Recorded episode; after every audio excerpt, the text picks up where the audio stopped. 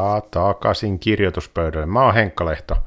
Mulla oli tänään vieraana Jane MacDonald. Me keskusteltiin komiikan kirjoittamisessa sellaisesta näkökulmasta kuin toiseus. Tuolla aiemmassa jaksossa Lindströmin Jukan kanssa sitä kosketettiin, mutta se ei välttämättä ollut ihan yhtä vakuuttavaa kuin kaksi reilua 30 siisteissä sisätöissä olevaa heteromiestä keskustelee aiheesta, että millaista se on sellainen, kun on toisten silmässä ihan toinen. Ja peilattiin hyvin vähän omaa komiikkamme siihen, mutta Jim McDonaldin komiikassa kantava teema tällä hetkellä on nimenomaan tämä toiseus, ja kuunnellaan, mitä Jamilla oli sanottavana.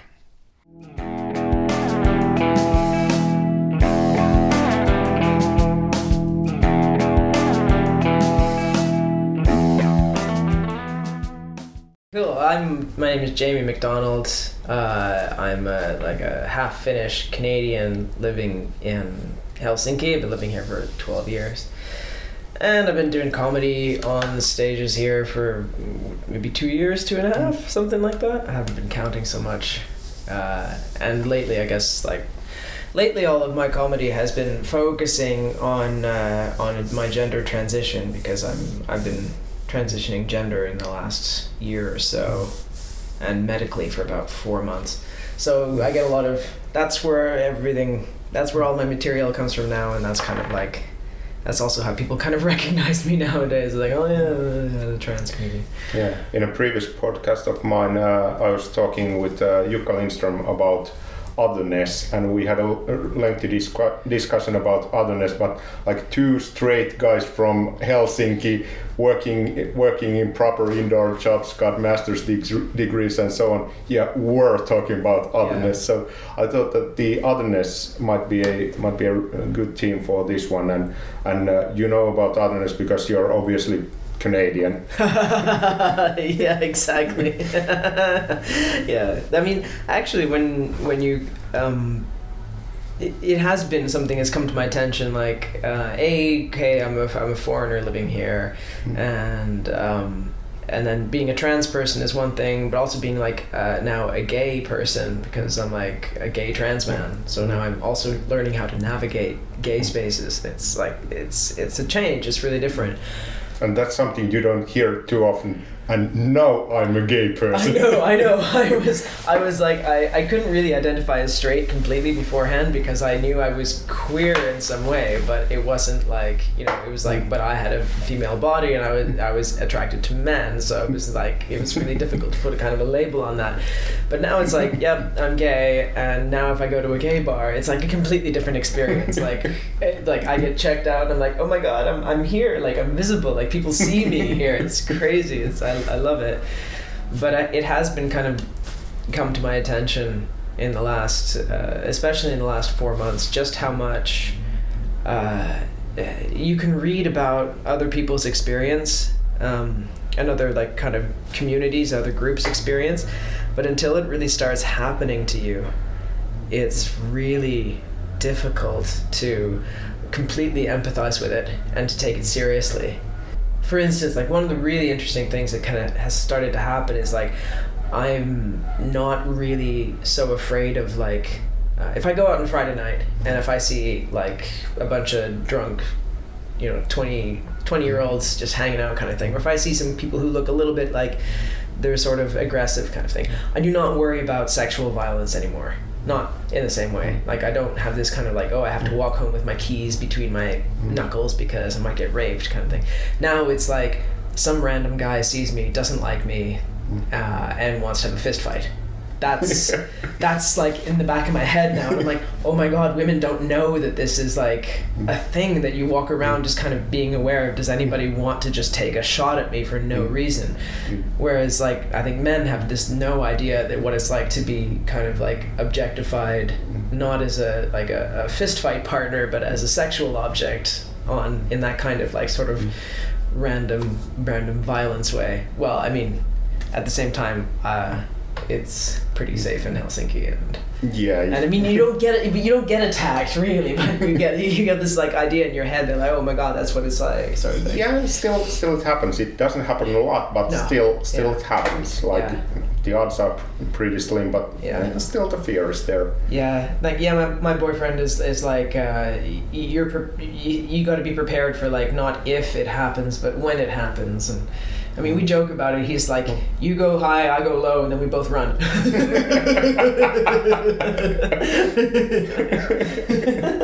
So you got a plan. Yeah, we do. Yeah, you're obviously prepared. Yeah. Like, okay, so you mentioned that a lot of your comedy, like almost all of your comedies these days, is influenced by the trans issues. What's your angle like? Because you need to make it accessible to people who, I'm willing to bet that most people don't even know anybody who's trans. Yeah, that's the most kind of interesting thing. I kind of have carte blanche. I can say, I can completely misrepresent trans people if I want. I can make up a whole mythology. What I tend to do is I'm really talking about my own experience. So almost everything that I say on stage is actually true, and it's maybe embellished slightly or cleaned up slightly to protect the innocent kind of thing. But it's mostly about what kind of things that happened to me that are weird that I then want to bring to people's attention, because I think. What happens is the trans experience is not really well understood if you're not near somebody who's going through it.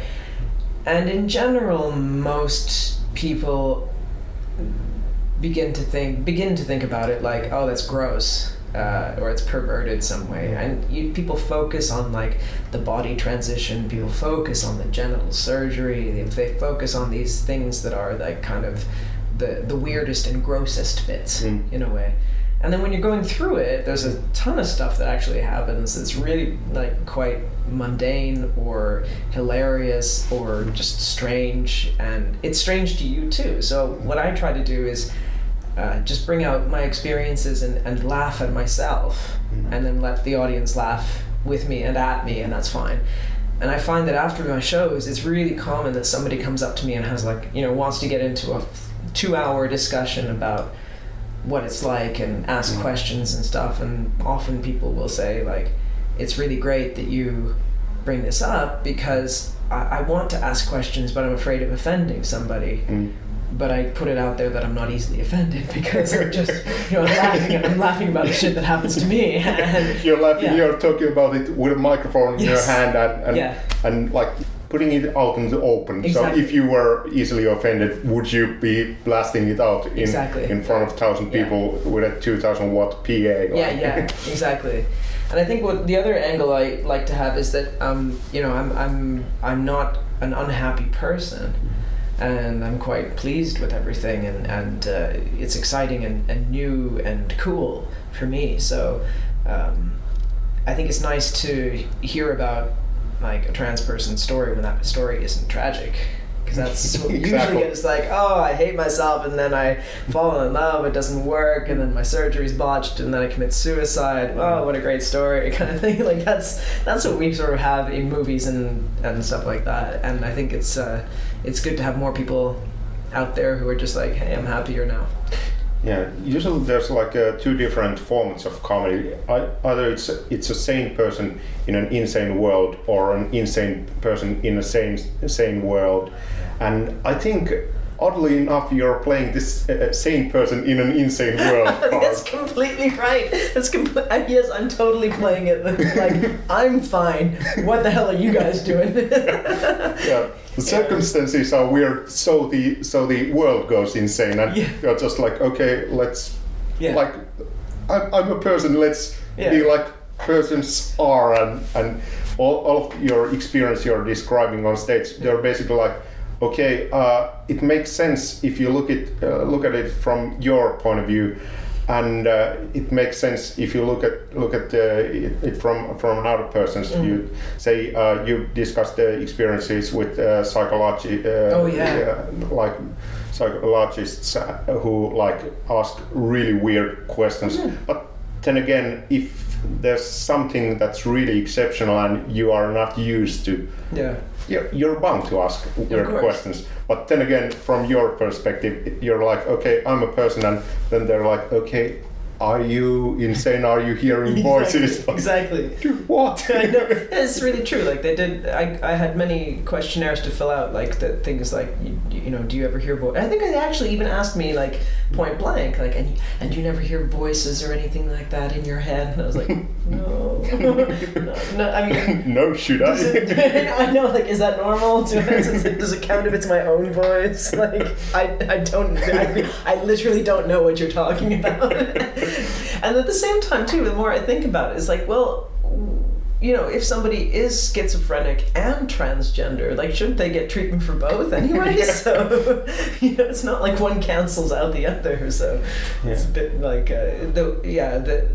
it is seen as a pathology in general. But when you live with that pathology and it actually doesn't feel pathological, then it's really kind of it's fun to see how people freak out because something weird is happening to you, but it doesn't feel weird to be in it. It's funny because the changes are weird and because society gets weird the longer you stay in it, but it just feels like your normal self in a way. Yeah. But then again, there's something that everybody can relate to, because once every while we're the sane person in the insane world. For example, if you get a vasectomy, you get asked the same questions. The doctor asks you whether you're insane or not, and do you understand what you're doing? Just making sure that, no, I'm just getting stabbed in the balls for fun. And if you look at those questions from the same perspective, for you, it's obvious, but the doctor has to go through the motions. Yeah, that's true too. Yeah, sometimes they would ask things and they would be slightly embarrassed about the fact that they had to ask them. Yeah, they would say it's in the form. Yes, they're we have to ask this because it's in the medical practice, it's in the standards of practice, and we have to go through this. But we won't We'll just get through this really quickly and painlessly for everybody. It's embarrassing for everybody involved. Yeah, those are fun. Apart from trans issues, what are your other favorite subjects? I would say, one thing I really try to do is I'm constantly looking for things that where we're catching ourselves up as human beings. I consider myself a pretty clever person. I usually consider my audience as pretty clever people, and one of my kind of favorite pet peeves, or my favorite features, it's not a bug, it's a feature of clever people, is that we're not really as smart as we think we are, and we are subject to all kinds of cognitive biases and assumptions and lazy thinking all the time. And I really like to bring these up as much as I can, to find them, because I think that's important, that we kind of learn how to not be too self-important about our own politics or the way that we think, when we ourselves are constantly making up lies to ourselves to justify things that we do. That doesn't sound really sound very coherent kind of thing, but it's sort of. In my opinion, it's a pretty coherent thing. That's basically what Bill Hicks is playing, or Bill Burr is playing. Bill Burr does a lot of that. Yeah, he'll set up a certain assumption for a long time, and then he'll just turn it on his head. Or Louis C.K. has that really great, that what was that bit in his thing about people having peanut butter allergies, and then of course, but Yeah. But maybe. Yeah, this kind of thing, like just catching up the way that people, the way that people think, and that they would like to not acknowledge that they think like that, but then, you know, bring it out in the open. It gets embarrassing for everybody in the room. I think that's great. Clever people see through bullshit, but then again, clever people don't see through their own bullshit. Yeah, that's the thing. I think it's nice to be able to recognize one's own bullshit.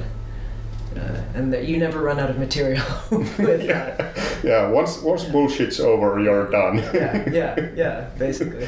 Well, for instance, like I was talking about the elections it was just last night at Mascot, and I got into this thing about how, nobody in the room was happy about the elections because they're, it's in Kallio, it's a bunch of... we're in the green-red bubble, I guess, the latte drinking set, and we're supposed to be very leftist and unhappy and progressive people. But I thought, okay, if I'm actually going to be a good radical, like if I'm going to be a good progressive person, I should never be happy with the outcome of an election for the rest of my life, because by definition, I should be an outlier. I should always be unhappy. Like, it's not the content of the issues, it's the fact that I want to be always on the bleeding edge of them. So, yeah.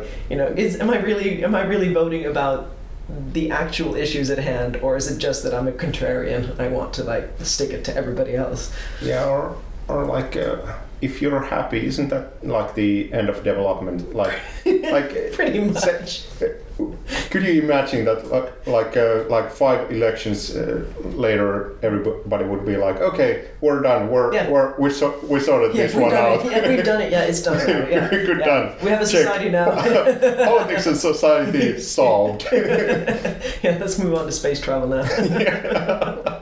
Okay, next up, let's treat each other as persons and like be kind and stuff like that, and not kill the planet. And why is this a radical idea? Like, seriously, what?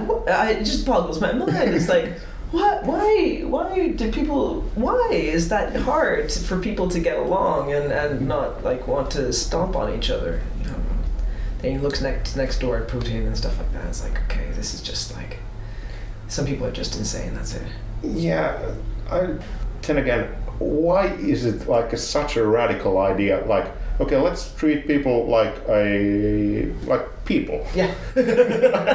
Let's assume that everybody in here has, a will of their own and, consciousness and like opinions which might contradict with yours for like completely valid reasons. Yeah, yeah, exactly. And a lived experience that, might be different from anybody else's in the room. And hey, not Yahtzee. It's like, I think that definitely the writing for the specific situations and not like not trying to categorize people too lazily. I can't help it. It's because I'm all like, I'm feminist, I'm minority, all this kind of stuff. But for somebody will make a joke about like. All men are all women, and it's always about something like heterosexual kind of thing. Or I love it when I'm doing like running at a gay cafe. I've run some comedy clubs, and people get up and they look out in the audience. They look for like somebody that could say, "Are you two guys together?" And you can see these straight comics get up and they're like, they find a woman and a man. In the audience, they go like, "You two together," and we're all looking at them like, "Do you know where you are? Do you know where you are?" And then the worst thing too is like to look at two guys or two women and just say, "Are you two together?" We're like, why are you assuming they're together just because you're in a gay bar? Like you can't make assumptions about people in the same, like if you live in this kind of, if you live in the same universe as I do, you just don't make assumptions about people being together based on the norm, because I hang around with too many people who are norm busters. It's just, you just wait for them to make out and then you can know. Yeah. And people are making wild assumptions. I can't imagine what it's like if you don't have the experience. Like, okay, trans guys who are gay are like, let me guess. Yeah. That's actually kind of literally the best thing, is watching people short circuit a bit, because they would, you can tell that they would love to make a clever joke about what it's like to be you, and then you can just see them going like, "I have no information on this. I have literally no idea." So they just ask, "Do you Do you like take it up the arse, or do you have you had the dick yet? And you're just like they just can't help asking these things. It's, oh my god. Okay, let's find a common reference point. I'm drawing blanks here. Yeah. So basically, all I get is fist bumps. People are like, "Hey, dude," and they fist bump me, and then that's kind of their interaction. I've had more fist bumps in the last 4 months than I have in the rest of my entire life. Yeah. Okay. Here's my theory: fist bumps lead to being male leads to increased fist bumps, which increases your wages, and this is why men make more money than women. I agree. This seems legit.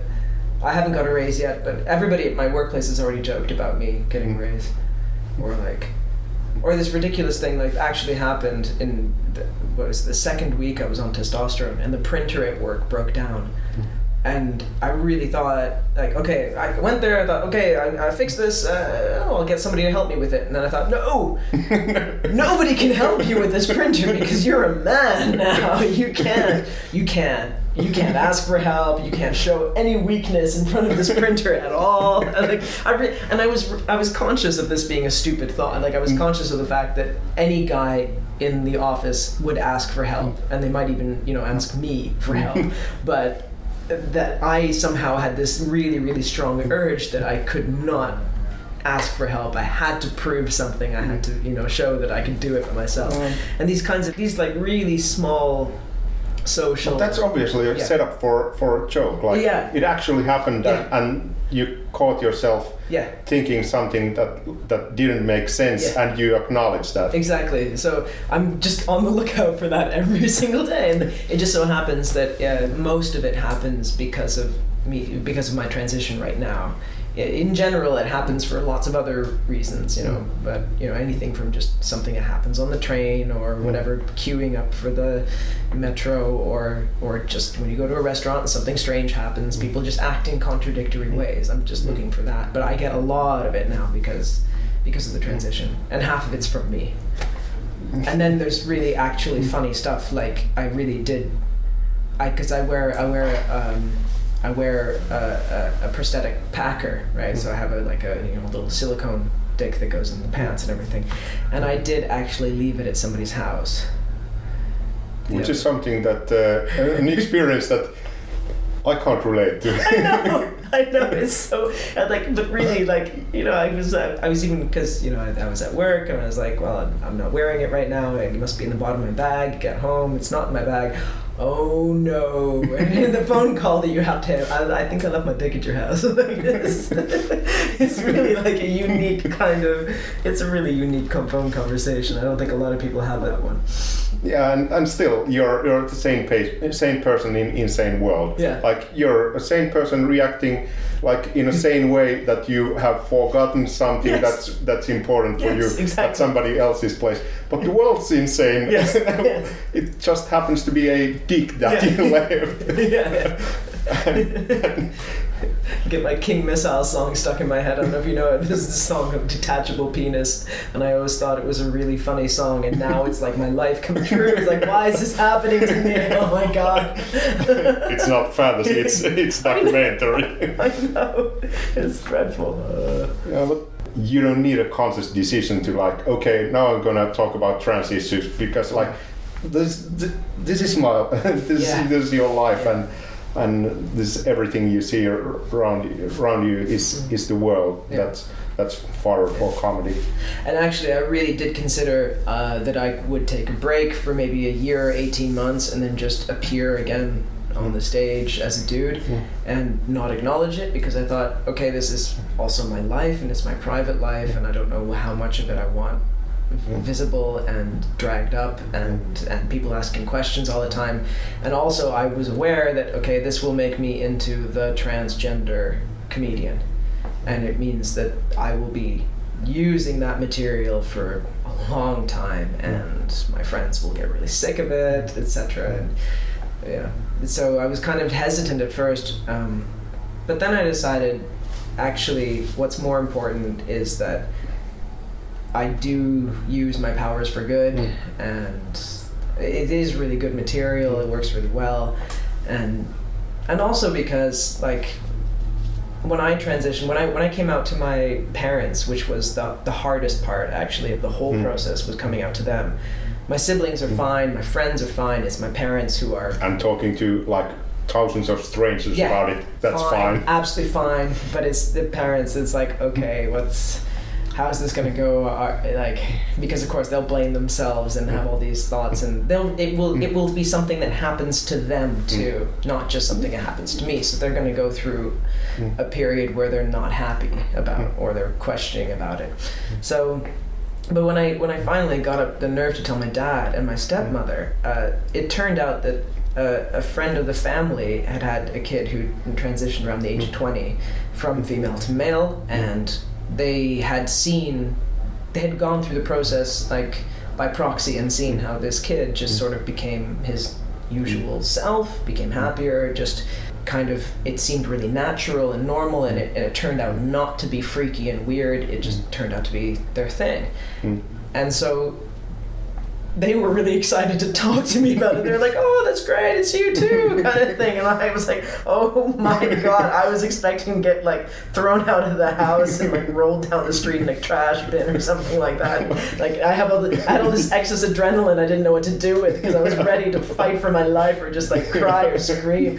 And they were like, oh, that's great. And I was just freaked out. So, but I really felt a debt to this kid who had transitioned before me and had paved the way for me to not have a horrible time with my family. And I thought, okay, if I can pave the way for somebody else, then that's what I should do. Yeah, and as far as comedy goes, I think one of the things in this podcast, in the earlier episodes, we've been talking about comedy is a really good tool of revealing bullshit. Yeah. And when you reveal bullshit, that's like not at all visible for like people like me. I don't get harassed because of my gender, or like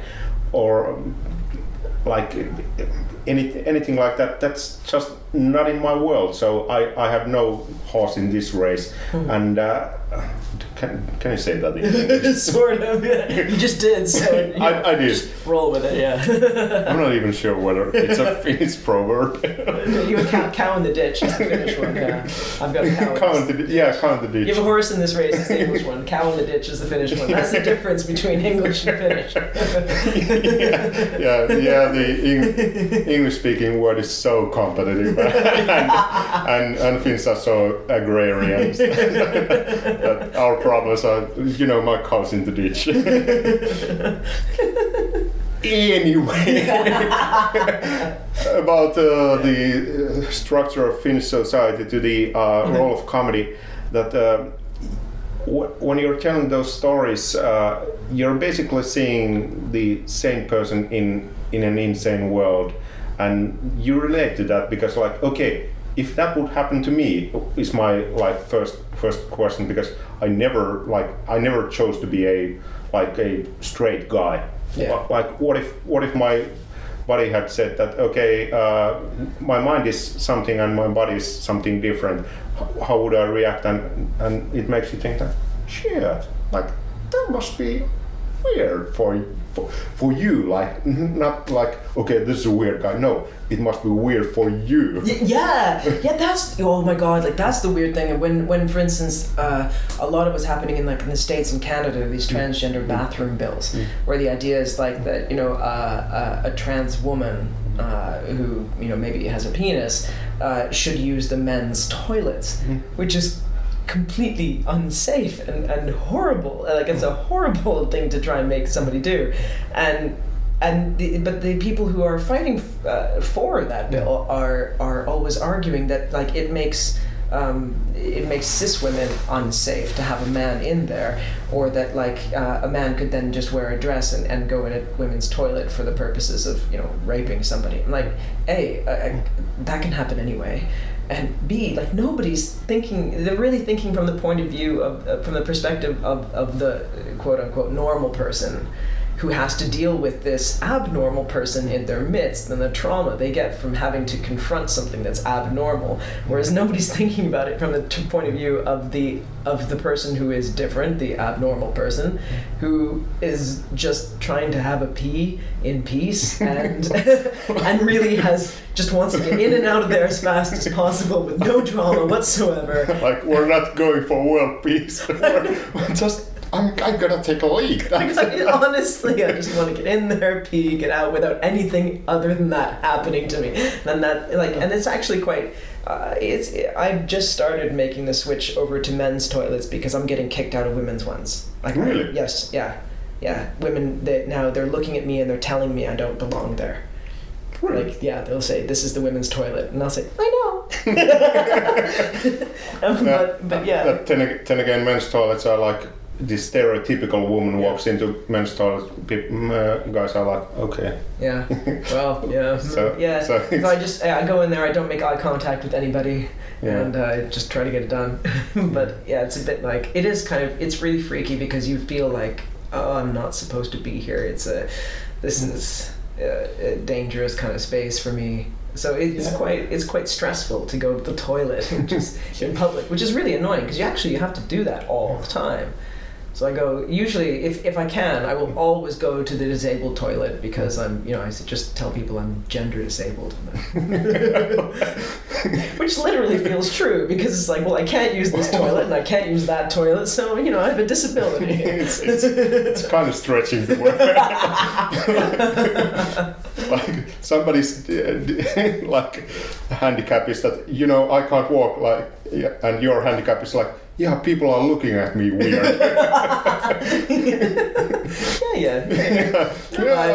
There's a scale. Right. Well, if there's somebody in a wheelchair, they can go first. But lots of things that you said there, that's like obvious material for comedy. Like you mentioned the guy who had the idea that bathroom etiquette is the key to decreasing rape. Yeah. Like that's the thing that's gonna keep him. That societal norm of like men's toilets and women's toilets. Yeah. That's the only thing keeping some people from raping. Yeah, really. Oh. And I mean, and a lot of comedy audiences are also willing to hear something that's a little bit different. They're not really. They're not really expecting everything to be this kind of very throwback conservative kind of knuckle dragging bullshit. They're expecting to be challenged a little bit, I think, which is usually cool. Yeah, comedy audiences on average are way more liberal than the average guy. So yeah, definitely. And I'm playing my writing definitely that way because lots of my stuff is pretty like liberal leaning. It doesn't lean left or right, but it definitely leans liberal. Yeah. And occasionally I notice when I go somewhere less urban. Yeah. How should I put it nicely? Yeah. Less urban. There's like a bigger percentage of people who are like obviously not liberal. Like you're that obviously that. You can see it. Yeah. Like, okay, I'm jumping to conclusions, but fucking Karjala Lippis. Oh yeah, definitely. Oh yeah, and those audiences are those audiences have always been fun for me because I've been doing my stuff in English in Finland. So if it's a Friday night out in the sticks somewhere and the night doesn't start until 9, well, most people are already drunk. And all I have to do is get up there and start speaking English, and then somebody will want to demonstrate to me just how well they speak English. Usually this is in the form of a heckle that becomes like, seriously, I've actually been heckled by, excuse me, Céline Dion. And that's the heckle. I mentioned I'm Canadian, and they go, Bryan Adams. Yeah, but then again, that happens elsewhere. When I mention that I'm originally from Tervakoski, it's usually like 5 seconds, and somebody goes Puuhamaa, and nothing else. No, like introduction, not a complete sentence, just like. Puuhamaa. Yes.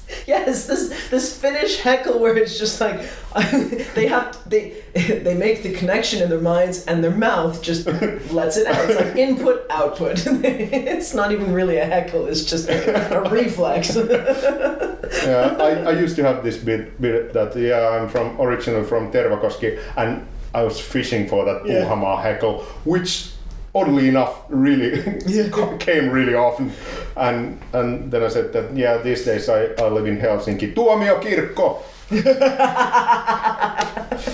But people do that. It's also that's a weird thing that like that's really weird that people are always supposed to laugh at where you're from, no matter where you're from. Like, because if I say I'm from Canada, sometimes people take that as a punchline, and I've had whole audiences like erupt in laughter when I just say I'm from Canada, and they go nuts. And I'm like, that's not even a joke. I haven't even set it up as a joke at all. Like, I know and that this is a comedy club, but it's not exactly the weirdest place in the world. I know. Well, like, like the most Scandinavian place outside of Scandinavia, aside from maybe Scotland these days. I don't know, but you could say like, I'm from Australia, and people will want to make fun of it somehow. Like, you can say you're from anywhere, and that's just one of the formats. It's like I'm from like 3 blocks away. Blocks away. Fuck that block. It's always been that block, you know. That block in particular. Yeah. Comedy audiences are pretty liberal, and comedians on average, there are like many exceptions, but like the usual norm is that comedians are pretty liberal.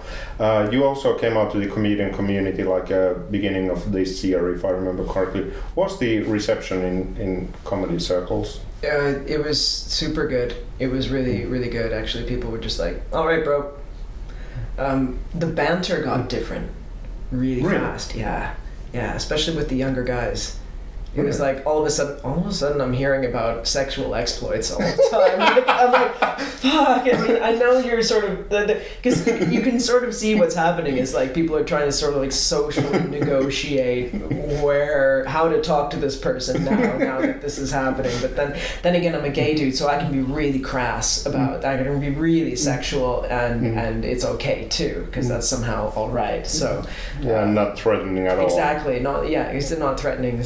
Non-threatening crass sexuality. I get to play with that a lot, but in general it was everybody's been pretty much really cool with it. People have like used my new name really quickly. I just remind people if I have my old name on the bill or something like that, I just update it or stuff like that. And it's only taken a few clubs for people to make the pronoun switch and everything like that. Like a couple of weeks ago, I was performing at a club and I read the list of people who were there and headliner was Johanna. I was like, fuck, what was the old name still there? And I was like, should I correct them? Like, no, let them be. Yeah. Like, he'll handle it. Yeah. And then I went there and realized that. Oh, hi, Johanna Tohni. But why did I assume that they got your name wrong? I should call Johanna and say, you could consider calling yourself Jamie for a few months and see what happens. Well, that's... Ollie had a really great thing when Ollie Jahangiri had this really great... When I did my first, like... hello, I'm trans kind of gig at it might have been at Mascot, but he got up on the stage and this huge rant about now how he gets to say anything he wants. He can be racist, he can be homophobic, he can be anything he wants because he has the trump card. He's friends with Jamie. He's like, I'm friends with a gay trans man. Fuck you all, I can say anything I want now. I was like, well... Yeah, I guess. For many people, for say most people, it would be exotic. Yeah. And I had a really weird bump in. I was in New York and I bumped into I performed at an open mic, and there was this woman named Allison Grillo, who's a transgender comedian, and she's like post-op transgender and very obviously transgender. So you can't mistake. Yeah, you can't mistake. She even on her page says that she's a woman with man hands, and it's really freaking obvious. And after the gig was this really weird situation that she came to me and shook my hand with those man hands. And I was like, weird. And she said to me that, oh, it's really nice to have you here because you're so exotic because you're from Scandinavia. And everybody was just nodding. Yeah, that's true. And nobody else saw the fact that, well, in my opinion, you were talking exotic. Yeah. Well, no, yeah, because you're the sane person in an insane world. Yeah, exactly. You're like, okay, we're gonna play like top trumps with who's more exotic right here. I think. People are looking at me at the street and like, oh, there goes this Nordic guy. Yeah.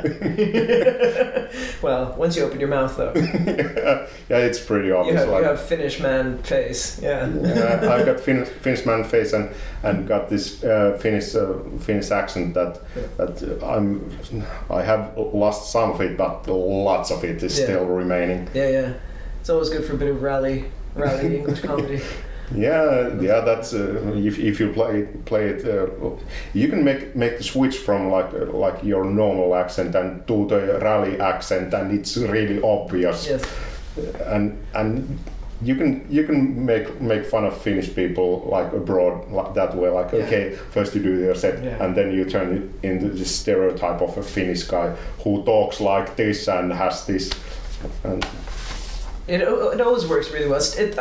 I love and hate stereotypes at the same time. Like but then again, I think a lot of comedians work with them really, really well, and a lot of comedians work with them really badly. But I think like you can have lots and lots of stereotypes in your act. I think it's really annoying when people are like, you can't use any of them, or you have to be really inclusive, like, you know, you can't ever make generalizations about people in your comedy. I think that's just so limiting. But if somebody's always making generalizations and never questioning it, then I'm really bored with their comedy, because I'm just like, that person's not thinking. Yeah. And that doesn't endear me to them at all. But if they use stereotypes and lots of generalizations, but then also take a few of them and question them, then I'm okay. So the capacity is there, and the thought process is there, and you can already, you can start to play with a few of them already. It's all in tone, not rather than like the fact that whether you use this or that stereotype, because say. The latest special of Eliza Schlesinger, I don't even know how to pronounce her name, but Eliza Schlesinger has this special that's over 1 hour long, and the first thing that's not about women and men are different comes after the credits. Oh my God. The first thing, every single bit before that is based on like, okay, women are like this, men are like this. Yeah. And I think that's really lazy writing. Yeah. Yeah. That's, I mean, I don't like that kind of stuff either. Is that when people are talking about, it's just when they obviously haven't kind of, they're making jokes about what things that happened in their lives, and they haven't quite realized that if they thought about things differently, those kinds of things wouldn't happen to them. Like, and they're, I don't know. I get quite a few things like that. Or then when somebody has a persona on stage, I think that's really interesting, because I know a lot of comedians, especially guys who have like a fairly aggressive tone in their comedy, or somebody like Bill Burr really rubbed me the wrong way the first few times I listened to his stuff, because he can be really quite aggressive towards women in his act, and it's only it's mostly like aggressive against people. Yeah, but he can be for me at least, what I notice the most is like when he's aggressive towards people, I don't mind because I'm a person and he's a person and I recognize myself in his experience. When he's aggressive about women, I'm like, you know, you should maybe, you know, think about what you're talking about a little bit. But then, you know, he also, I think he's quite aware of what he's doing, and a lot of it is kind of a persona. And so when somebody has a really aggressive persona, I find it really complicated because they'll come off stage and go like, well, why does everybody think I'm a jerk? Because you're a jerk on stage, you idiot. And, you know, like, but people can see through that as a persona. No, people can't. No, they only see you on stage and that's all they know of you. And trust me, they believe that that is your personality. They're like, well, that's idiotic. Well, welcome to human beings. Come on. I mean... I used to have a bit like about me having like 3 seconds worth of racist thoughts. Yeah. Like I don't have a lot of racist thoughts, but once like 3 seconds, and I told a story about those 3 seconds and the aftermath, and then I got the feedback that okay, your set was good, but you know you should really drop that racist stuff. That's really racist. Like.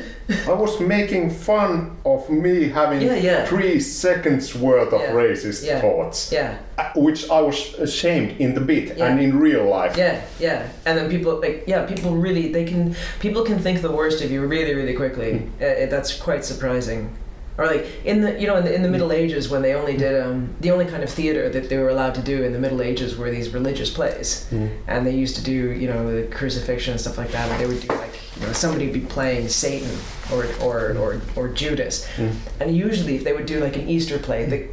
The actor who was playing Judas, right after the show would be like given a disguise and taken out of town, because too many times the actor playing Judas would be attacked after the show by the audience. And so they developed this practice of just getting Judas the hell out of town the minute the show ended for his own protection, because people would not separate the character from the actor. Yeah, I've heard like people playing Hitler getting threats. Yeah. Like even when they're portraying Hitler as like, well, Hitler. Yeah. And still getting like, threats like, oh, you're a Nazi and you should die. Like, dude, I was in an anti-Nazi film. Like, It's really strange how like when we form an impression about somebody, we tend to look at like the face value, or that if you admit that, okay, I have the imagination to play this character and possibly even empathize with this character's motivations on some imaginary level, somehow you're admitting that you basically are that person, and you can also receive the punishment that the other person you're representing deserves. I think that's unbelievably weird. Yeah. That's, well, then again, that's human nature, and that's what comedy is mostly about. It's true.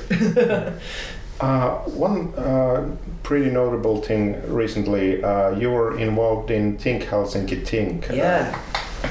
And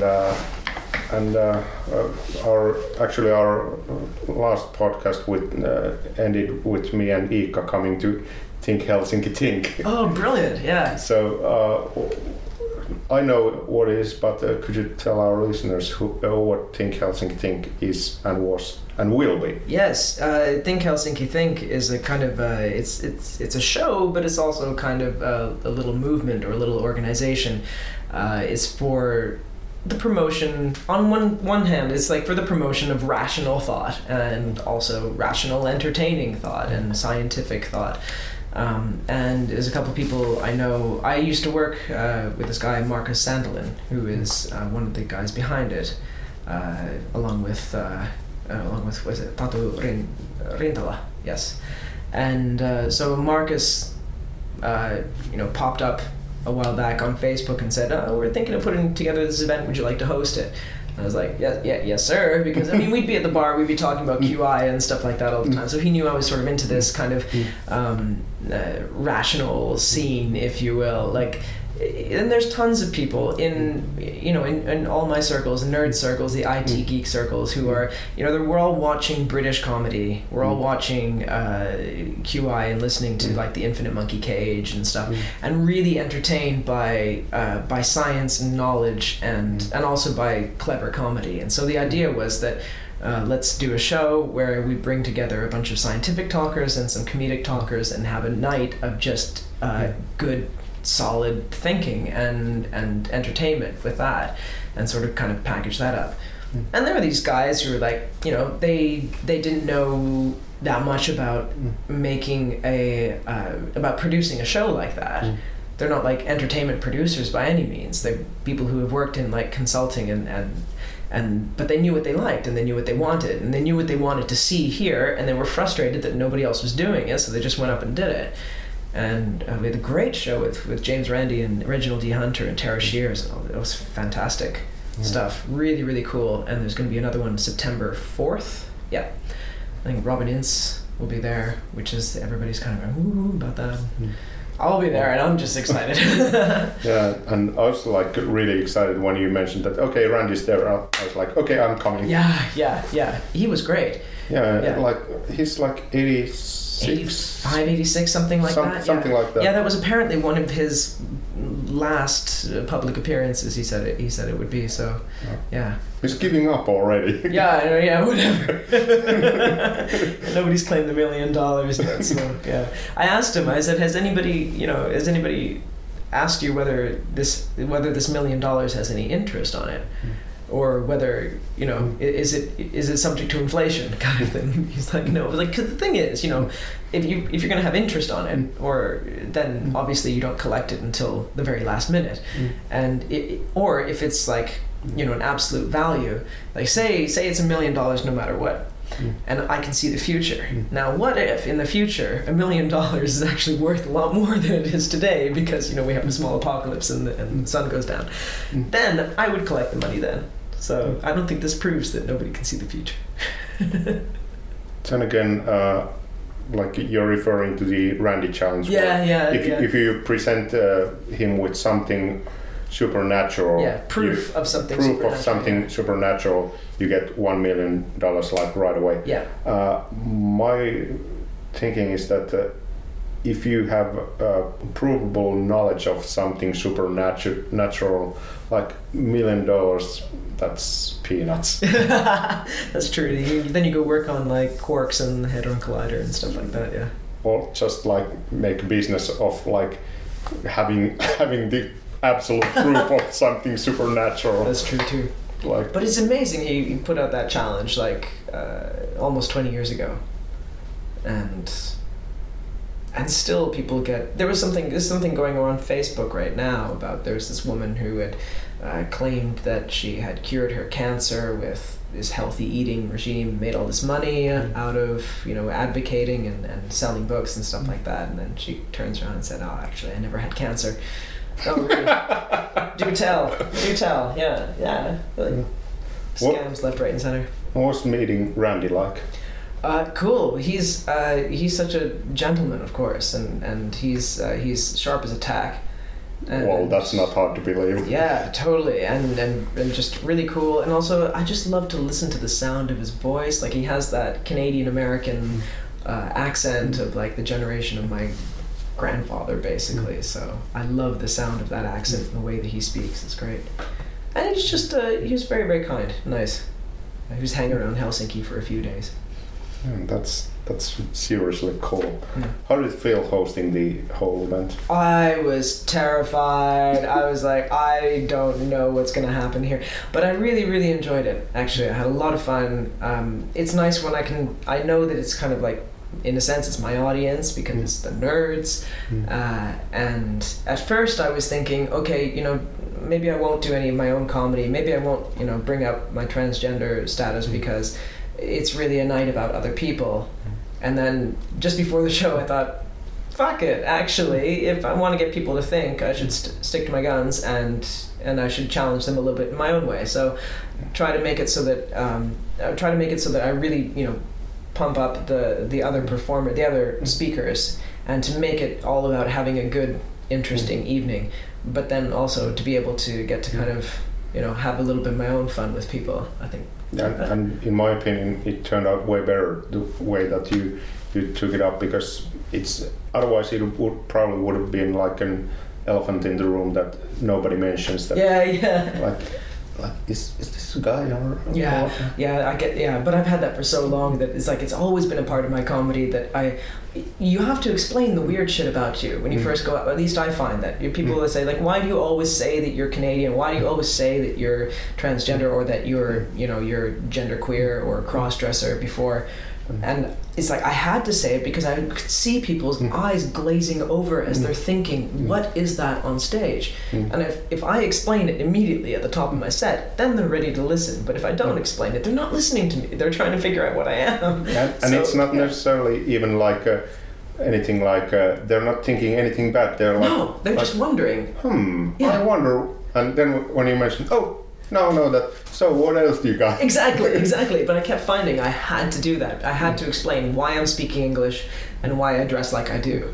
And, I can find a lot of different ways to do that, but I had to address it because otherwise it would just be this, until I'm like incredibly famous, it'll be this thing I have to explain every single time. Yeah, when Eddie Izzard comes to stage wearing a dress, nobody thinks that, what the fuck's going on? Everybody's like, hey, it's Eddie. But then it occurred to me at one point, I was like, oh God, he probably had to bring it up for years. He probably had to go on every single damn night and explain it. And that must have gotten so annoying, but at the same time, eventually he doesn't have to do it anymore. He likes, can paint his nails, whatever. He has his own audience and everybody knows it. You don't have to set the scene and you can just go into these are my beats. One thing I've asked every single interviewee here is that what would be the one tip you would give to somebody who's just beginning to write comedy? Let's see. A tip for somebody beginning to write comedy would be, I think, to write and just keep writing and keep revising and keep looking for... keep returning to the same stuff and keep looking for the points that you can exploit. What I love is when I'm actually writing a bit, what usually happens is I write a 2-page text dump of something I think about, and then I shorten that down into 1 page, and then I shorten that down into half a page, and if I'm lucky there's 2 jokes at the end of it. But then you can also expand on it. You can find the places to segue to kind of open up into something else, etc. You sort of find all these different configurations with it, and you just have to keep finding your tricks on how to exploit little twists and how to kind of work technically with it. Joke writing is actually really technical. I noticed that when I listened to a lot of stuff like the Now Show and what's the one, the News Quiz that Sandi Toksvig hosts on BBC with Jeremy Hardy. That's the News Quiz. I'm not that familiar with the BBC shows. But it's a radio show. Oh. I love radio comedy. It's okay. Then I'm totally lost because I don't listen to British radio at all. Oh, I do it all the time. I listen to it every single Friday night. They do one of those topical news shows, and it's kind of like Have I Got News for You, but just it's a radio show. But you'll notice that if you listen to it for a long time, you'll notice that there are lots of different formats that jokes can take, and that they usually, the writers will exploit all of them in the show, and they always work. And there's really no shame in writing something that works, that's conventional. Just, you have your own material, you have your own way of doing it. Just, learn all these small conventions of how to turn a word around, how to turn an idea around. Yeah, that's actually true, and I'm kind of surprised that it hasn't been mentioned in the earlier episodes that there are 10 or 15 really overused comedic devices. Yeah. Well, overused is the wrong word because they work. Yeah, if they wouldn't work, pull back and reveal, or simple misdirection that we got two things and one is this and the other one is that. And the first one is supposed to be you would think it's the obvious description of the first one, but it's actually you're supposed to mix them around when you hear that both of them. That's all the time. They do that all the time. Just yesterday I was writing about a bit that involved the current government negotiations that Alexander Stubb was talking about, that about trust, that he defined trust that two people are looking each other in the eye and are thinking of ways to get Suomi no soon. Whoa, that's weird. And that's an actual quote. and then Tuomas, who was riding with me, mentioned that this is like from 50 Shades of Grey. Yeah. Like, do you just switch Suomi and penis and took a passage out of 50 Shades of Grey? And then I wrote a bit that, this is... there's some differences between like 50 Shades of Grey and this Sipilä Stubb situation. Other one is like this powerful person exploiting this powerless creature with like sadistic intent, and the other one is 50 Shades of Grey. Exactly that kind of thing. Which is like if a comedian hears that, like, one is like, no, where you know what's coming. Or like the one that was out, like there was a couple of months ago, I think the Pope had unfortunately made a comparison of transgender people. He compared transgender people to nuclear weapons, which was crazy. Which isn't quite obvious. I know it's not an obvious link, but stick with him. He's weird. But I mean, obviously, the first thing, of course, somebody's looking. The minute I heard that, I thought, there has to be something there. And of course, it's the transgender people are like nuclear weapons. Everybody worries about the ones in Russia. And it's like, I mean, you hear these really incongruous things, and like there has to be the third one to link them in some way that you can come up with. And the link is the one that creates the humor, creates the laughter. Exactly. And that's the practice. I think that I used to think that everybody possesses the ability to think outside the box, and I still kind of do, but I think a lot of people have let their practice of that grow really weak. Mm-hmm. And I think some people are a little bit more finely attuned to it, but that's basically the whole thing, is learning how to find the unusual connections between things and just exploit them over and over and over again. The force is strong within the comedians. Okay, I think ending this one on a Star Wars quote. Yes. I haven't even watched the new trailer yet. I've watched reactions of people watching the new trailer, but I haven't watched the trailer yet. That's so like internet culture. Yeah, but hey, thanks a million. There's really interesting and like I've been trying to find different perspectives, and I think this was the 12th different perspective in the series. So thank you. Awesome, thanks. It's been really fun. Yeah. Cool.